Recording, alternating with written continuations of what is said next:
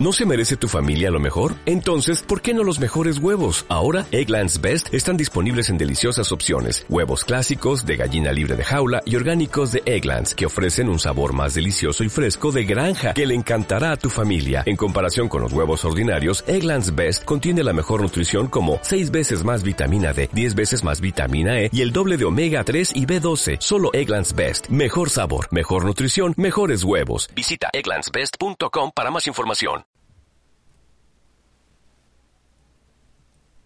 Excuse me, guys.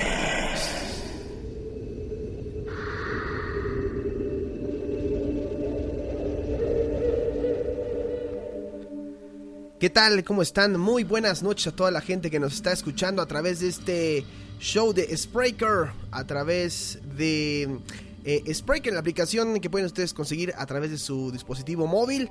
Esto es el Scarycast, mi nombre es Alejandro Polanco y como siempre ya andamos por aquí con toda la información del mundo paranormal, del suspenso y del terror.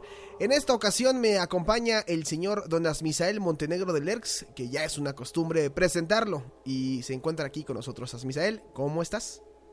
Buenas noches, mi querido Alejandro, bien, bien, gracias. Mi queridísimo Asmisael, ya habíamos dejado pasar un ratillo, ¿verdad? Sin hacer algún show de Spreaker. Y déjame comentar, aprovechando, que estos audios de Spreaker también ya los pueden conseguir a través de iBooks, e incluso también los pueden descargar. Ya han tenido un recibimiento aceptable, un recibimiento pues sobre todo interesante, porque no pensábamos que tuviéramos ¿Cómo decirlo? Pues sí, vaya, la aceptación de la gente al escuchar estos shows, que los subimos en un día. Me di a la tarea de subir varios capítulos de los que he hecho con Asmisael, y vaya que los han descargado. Así que, Asmisael, pues felicidades. No, muchas gracias, y sobre todo muchas gracias al público que nos escucha y que obviamente nos hace favor de bajar los podcasts. Pues ya estaremos anunciando, ¿no? Ya estaremos diciendo de qué países nos escuchan, de dónde los descargan, pero eso lo estaremos dando, yo creo que próximamente, en otro show del Scarycast. Pero en esta ocasión, Asmisael, ¿de qué vamos a hablar? Antes de que entremos en materia, bueno, tus medios de contacto para que la gente por ahí te haga algún comentario, alguna sugerencia sobre estos pequeños Scarycast. Sí, claro que sí. Mira, en Facebook me pueden encontrar como www.facebook.com/asmisael.montenegro de Lerks. Recordando que la primera es una S, la segunda es una Z. También andamos por ahí en el Twitter, es @asmisael. Igual, la primera es una S, la segunda es una Z. Ok, y ya después de haber dado los medios de contacto a Asmisael, también les doy un servidor, @PolancoNowMusic, y en facebook.com/PolancoLocutor. Ahí también con muchísimo gusto, si no es con Asmisael, también con nosotros pueden hacernos sus comentarios. Así que vamos a entrar en materia, Asmisael. ¿De qué vamos a hablar el día de hoy? Pues bien, mi querido Alejandro, como yo sé bien que tú eres muy asiduo y afecto a las películas de terror, pero películas de terror, digamos que buenas, esas de culto, digamos que de la vieja escuela, claro, me di la tarea de buscar información acerca de los sucesos extraños, accidentes y percances que han habido pues atrás de las filmaciones de grandes películas famosas, por ejemplo, La semilla del diablo, también conocida como El bebé Rosemary. Obviamente El Exorcista, la primera película de 1974, La Profecía, también esa película que hace unos años se hizo el remake, que la verdad a mi gusto no fue muy, muy bueno, pero bueno, ya estaríamos hablando de cada una de estas películas. Ok, y pues ¿por cuál vamos a iniciar, Asmisael? Pues mira, vámonos con una película que realmente no es tanto como que de terror. Esta película es de El Mago de Oz, pero es la versión de 1939, esta película que contó con un presupuesto bastante grande para la época, porque bueno, bien te imaginarás que llevar a la pantalla grande una historia como El Mago de Oz, pues no es algo muy, muy fácil de hacer. Mira, la mayoría de, podríamos llamarlo a nosotros, desgracias extraños que aquejaron a la filmación de esta película, fue durante su rodaje. Esto, pues más que nada fue por el problema de los efectos especiales que se utilizaron. Estamos hablando que fue hace 80 y algo años, 85, 87 años. Entonces no se contaban con muchos recursos. Por ejemplo, hay una escena donde la actriz Margaret Hamilton casi fallece por culpa de un incendio en el lugar donde estaban llamando, bueno, en esta onda del cine se le llama plató. ¿Sí? En este plató pues aparece un incendio, no se sabe quién lo inicia. El problema es que este incendio consume parte de donde estaba el maquillaje verde que se utilizaba para encarnar a la bruja del oeste. Uh-huh. La cosa es que el maquillaje se empieza a quemar y esto provoca una nube tóxica que intoxica a gran parte del elenco, pero más a Margaret Hamilton y luego al personaje de, bueno, más bien al actor que haría el personaje del hombre de hojalata, Buddy Ebsen. Uh-huh. También estuvo en un peligro de muerte, ya que como en ese tiempo no había un maquillaje pues bueno, digamos, uh-huh, le querían dar mayor realismo al personaje. Entonces la gran parte de lo que era la caracterización pues era una especie de overall color gris metálico o plata. Uh-huh. Algunas partes sí eran de metal, y lo que era la cara no encontraron un maquillaje muy bueno. Entonces a alguien se le ocurrió la gran idea de echarle polvo de aluminio, lo cual esta persona pues estuvo respirando estas partículas de aluminio y también se le infiltró, por así decirlo, por la piel, lo cual le causó una intoxicación bastante severa que prácticamente lo tuvo al borde de la muerte. Ahora, eso digamos que eran accidentes, ¿no? Sí. Hay una parte de la película, no sé si tú hayas tenido oportunidad de ver esta filmación que te comento. Híjole, no, y fíjate que sí me la habían recomendado ya en alguna ocasión en la universidad, en las clases de cine, pero no tuve la oportunidad, no. Bueno, en cuanto puedas verla, la verdad es que es una joya. A lo mejor te ríes, ¿no?, de los efectos especiales, pero bueno, para aquellos tiempos era un gran logro. Uh-huh. Te comento esto porque hay una escena donde aparecen muchas personas pequeñas, lo que comúnmente se llaman enanitos. Sí. Ellos aparecen en una escena donde es un pueblo llamado los Munkins. Uno de estos actores, por pues razones muy ajenas, es decir, nunca se supo, pues mientras estaban filmando, él se suicida en este set. Ajá. Es decir, él se cuelga. Sí. Ya cuando entran al plató de filmación, pues está esta persona ahí obviamente ya muerta.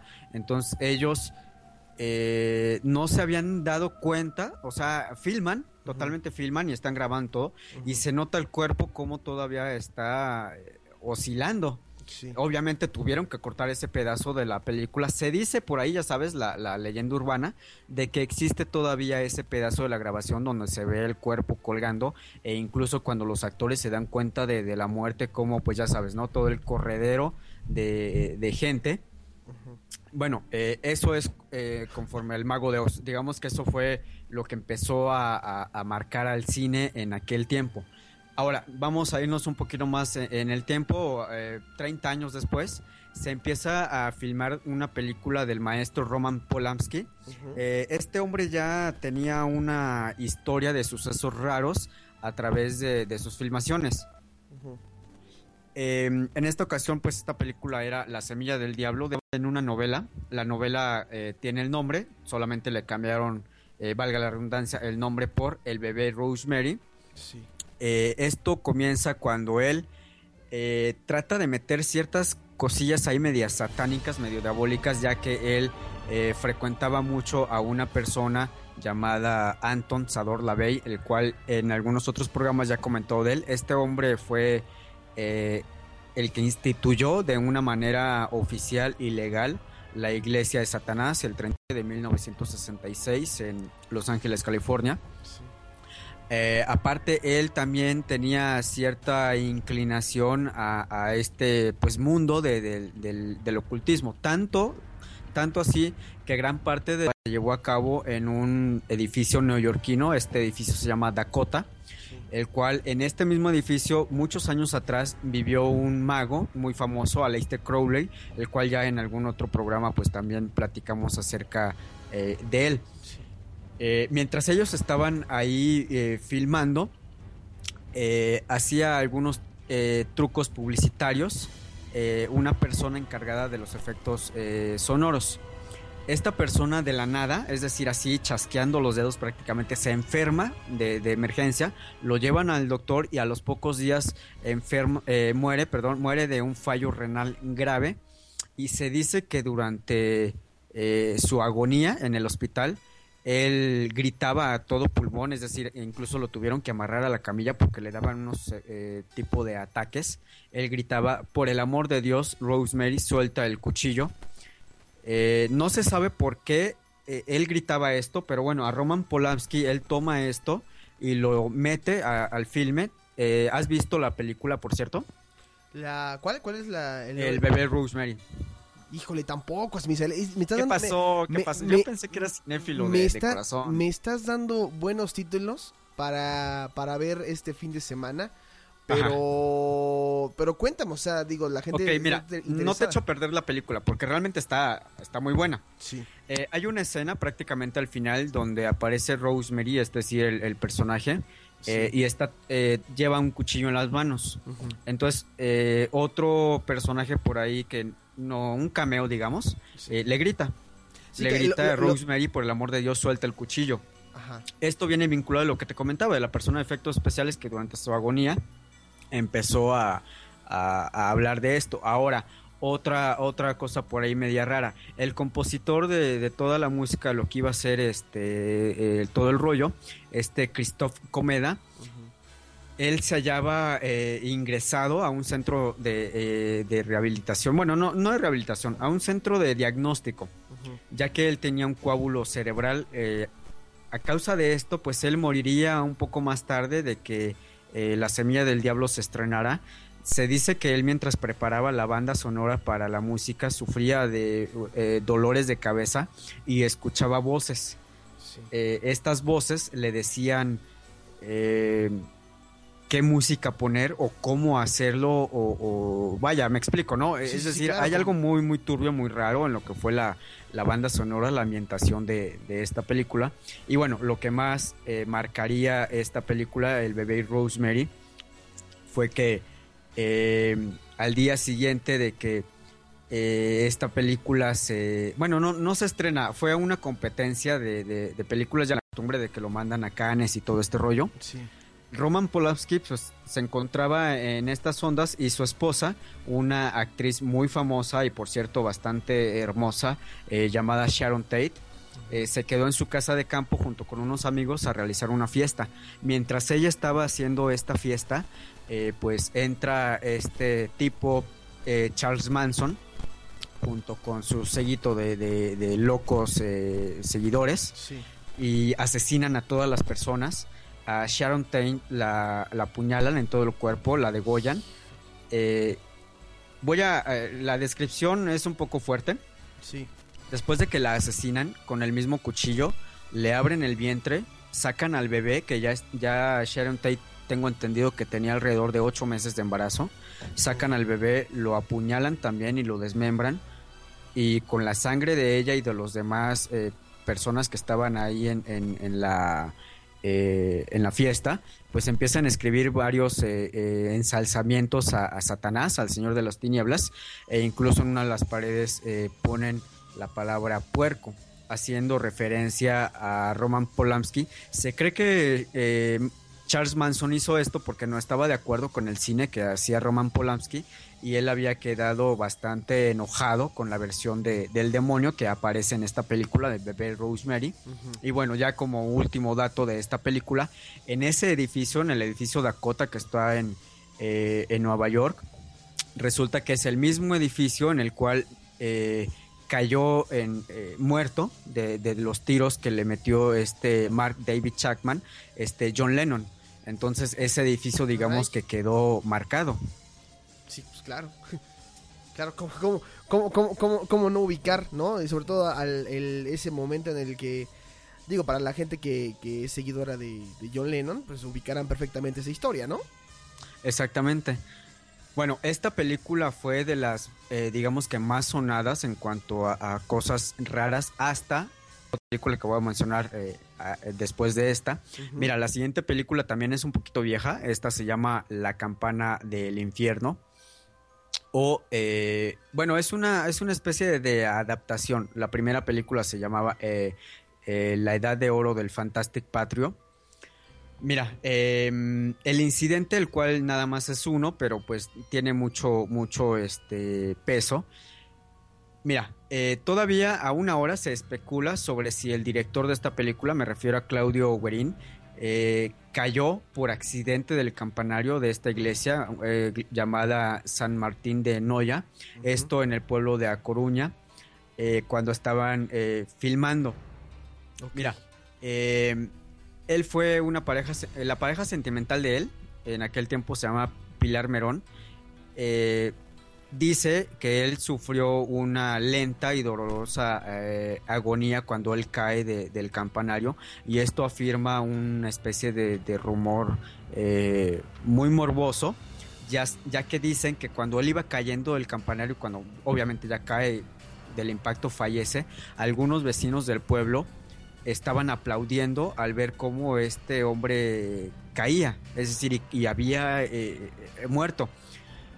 Ella quedó totalmente traumada, incluso dicen que estuvo al borde del suicidio, porque pues estar viendo cómo la persona esta buscaba el mejor ángulo para la siguiente escena, para la filmación, de la nada cae, muere, y la gente que está alrededor pues empiezan a aplaudir. Se dice que incluso hubo por ahí, aparte de aplausos, hubo algunas especie de ovaciones.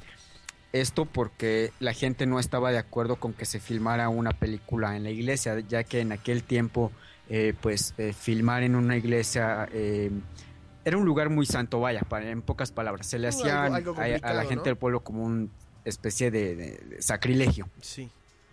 Y bueno, pues el director finalmente pues fallece. La película, tengo entendido que sí se llega a terminar y se estrena, pero ya sin el Guerin, o Guerin, como lo quieran pronunciar. Sí. Y ya vamos a dar con uno de los platos fuertes, que es la temible película de El Exorcista, la primera parte, filmada en 1974. Esta película viene de la mano del director William Friedkin, uno de los causantes, por así decirlo, bueno, a mí me gusta decirlo así, sí, uno de los causantes de que Hollywood le perdiese el miedo al satanismo, ya que después de la película El Exorcista, más y más directores se aventaron a hacer películas pues más obscuronas, más diabólicas, por así decirlo. Mira, a la hora de empezar a filmar El Exorcista, este rodaje fue un de salud y muerte hubo durante la filmación, en los que, por ejemplo, Linda Blair, la niña que interpreta a la niña poseída. Ahora ya toda una señora, ¿no? Ya toda una... Y Ellen Burstyn, esta actriz, también recibió un daño permanente en la columna vertebral. Y bueno, también enfermaron de bronquitis y de pulmonía. Incluso uno de ellos prácticamente llegó a la muerte, dado a que, como ellos querían que a la hora de que hablan, estoy hablando de las últimas escenas ya del exorcismo, sí, recordarás que cuando están haciendo el exorcismo, tanto el padre Carras como Demian, el otro sacerdote, sí, perdón, es Demian y el padre, exactamente, ellos en cuanto hablan se ve ese aliento, sí, casi congelado de la boca. El director no quería efectos especiales y aunque los hubiera habido, pues la verdad es que hubiera sido muy difícil en el 74 hacer esos efectos. Entonces el plató de filmación lo metieron en una especie de cámara frigorífica gigante, o sea, haz de cuenta como los que hay en las carnicerías, sí, pero enorme, del tamaño de una casa. Entonces se dice que había momentos en los que ellos estaban incluso a 10 grados bajo cero. Entonces imagínate, se te congelaba, sí, claro, no sé, hasta los bigotes, sí, o sea, estaba muy, muy frío. Sí. Mira, la mala suerte se acumuló de accidentes, que incluso el director Friedkin planteó la idea de que fuera un cura a bendecir el plató, pero realmente los accidentes siguieron ocurriendo. Porque el clérigo decía que no quería, que no se podía hacer eso. Cuando Frederick le pregunta por qué no puede bendecir el plató, por qué no puede hacer, pues ya sabes, ¿no?, una oración, etcétera, echar agua bendita por ahí, sí, el clero le dijo que él percibía una especie de energía malvada que nunca jamás había sentido, y que sería como echarle gasolina al fuego si él trataba de exorcizar. Pero bueno, ahí quedó el asunto. Ellos siguieron filmando. La actriz, esta Basiliki Maliaros, esta mujer ya de edad avanzada, la cual tomaría el papel de la madre del padre Carras. Sí, que incluso se muere, falleció, ¿no?, sí, ella falleció antes de que la película se estrenara.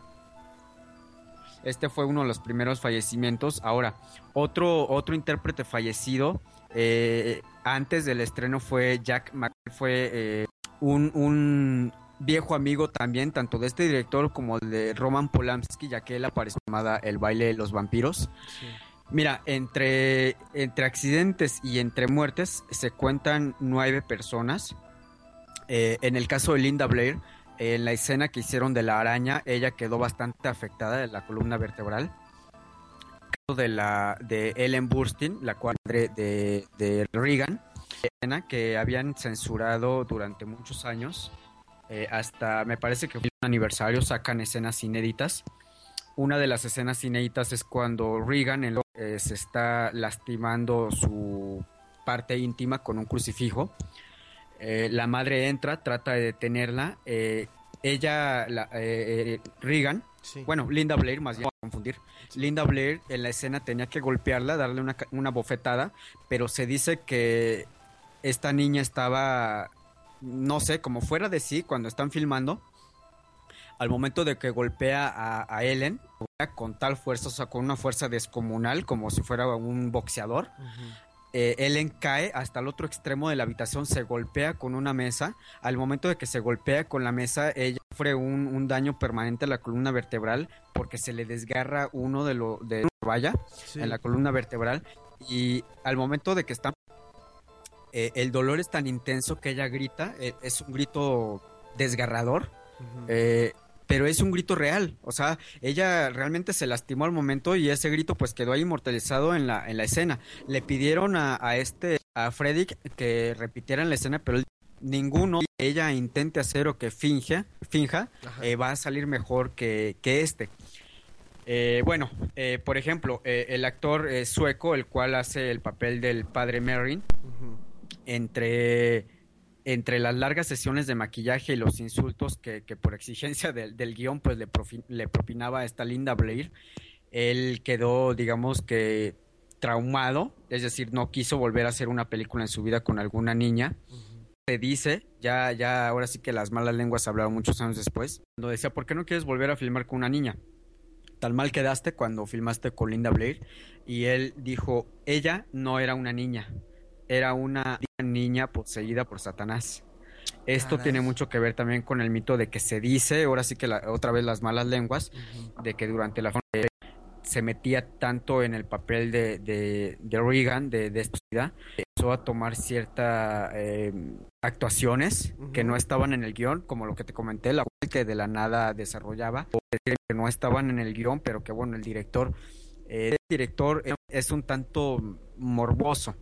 Entonces a él le pareció bueno y finalmente lo dejó así. Hubo otros percances en las siguientes películas del Exorcista, pero no tan marcados como en la primera, la cual pues incluso Linda Blair tuvo que recibir terapia psicológica durante muchos años después de la película. Sí, incluso ahorita que lo estás comentando, sí se presentaron muchísimas cosas, incluso la carrera de Linda Blair pues ya no volvió a ser la misma después de este, ¿no? Sí, fue como un debut y despedida prácticamente. Qué fuerte. Que parece fuerte, espérate a que te cuente lo que pasó durante la filmación de la película de La Profecía. Todo empezó, digamos que fueron especie de coincidencias curiosas, después fueron curiosidades, después fueron casualidades y ya después terminó siendo algo totalmente. El actor principal, Gregory Peck, guionista, los acudieron al rodaje en avión, pues, uh-huh, pero por separado, es decir, tomaron vuelos separados. Mientras ellos iban al plató donde se rodaría esta película, el avión en el cual iban viajando, ambos fueron alcanzados por un rayo mientras estaban obviamente en el aire y fueron librados, digamos que por poco de caer a la tierra. Ese sería el primer percance que sufrirían estas personas. Ahora, después, en otra ocasión, el actor canceló ahora su boleto para tomar. Este actor fallecería a los pocos días después del estreno de la. Otro susto o percance que se llevó también otra vez Richard Donner, fue en el hotel de Londres donde él se alojaba. el cual fue víctima de un atentado del IRA provisional. Es una especie de grupo armado paramilitar. Pues se les ocurrió hacer ahí un atentado, el cual pues la libró de milagro también, porque estuvo a pocas habitaciones de que le tocara el bombazo. En esta película se utilizaron varios animales. Tú recordarás que uno de ellos era un perro Rottweiler. Claro. Uno de los guardianes del zoológico, en donde se rodó de las mejores escenas, es decir, donde loco, resulta que el simio van a hacer enojar, para que me entiendas, y vamos a hacer un poco más se supone que lo iban a hacer enojar para que el simio actuara de manera errática. No hubo tiempo, es decir, a alguien se le olvidó. Iban a hacer nada más pequeñas tomas, pero en cuanto el niño se acercó al vidrio, el simio se empezó a volver loco. Entonces Richard Donner empieza a grabar así como va. Sí. En la noche, cuando ya estaban sacando todas las cosas, los cuidadores de este zoológico, por alguna razón, no se sabe cómo, pero fue a dar a la jaula donde estaban los leones y murió asesinado por uno de los leones. Dicen que de una manera muy horrible, lenta. Y bueno, olía de perro Rottweiler que se utilizaba en la secuencia de, si no me equivoco, del Panteón. Sí. Atacó a uno de los cuidadores dejándolo manco para toda su vida, es decir, le dañó de tal forma la pierna que si el señor todavía vivió, pues todavía utiliza un bastón. Ahora, esto lo más... ya cuando va a terminar la película, cuando ellos van a Irak, a donde se van a Demian, sí. En esta escena el personaje de pierde la cabeza en un accidente, cae rodando, y un camión que está transportando vidrios deja caer una hoja y bueno, finalmente muere decapitado el personaje. Irónicamente, o paradójicamente, o como le quieras llamar, la esposa del tipo de efectos especiales, la esposa de John Richardson, la cual estaba al otro lado de la ciudad, murió prácticamente de la misma forma en un accidente. Hubo por ahí un accidente con una ventana, cayó un pedazo y esto marcaría uno de los percances más fuertes que habría en esto, en esta película de La Profecía. Sí, una película que también no pueden dejar de ver, sobre todo por estos temas que comentabas tú, que se abre como una tipo de temáticas y bueno, con ella vienen accidentes que no se sabe a ciencia cierta si tienen algo que ver con el mundo paranormal. Entonces, pues interesante, Asmisael, la explicación de estas películas que nos acabas de platicar. Hay por ahí algunas que ya me recomendaste que tengo que ver para poder yo también hacer mi propio juicio, pero hay otras que también ya vimos, como esta de La Profecía, la del Exorcista, y pues bueno, quiero agradecerte, se nos ha acabado el tiempo, mi queridísimo Asmisael, se fue rápido este Scarycast con información de aquellos accidentes en las películas de terror. Sí, de hecho todavía me quedo con alguna info por acá abajo de la manga, si tú gustas la siguiente semana... nos aventamos la segunda parte.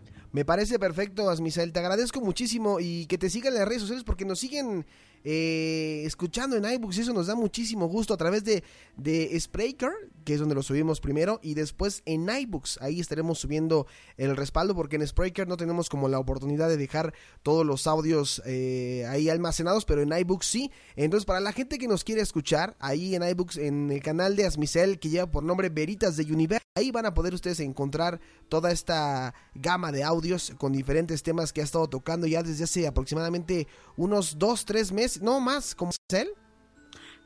Según yo, empezamos por ahí de finales de octubre, más o menos. Ándale, más o menos octubre, noviembre, casi 4 meses. Pero pues bueno, ahí está la información y la invitación. Asmisael, te agradezco, muchísimas gracias. No, de nada, gracias a ti. Esto fue el Scarycast. Mi nombre es Alejandro Polanco y que tengan una excelente y escalofriante noche y a ver películas. Hasta la próxima.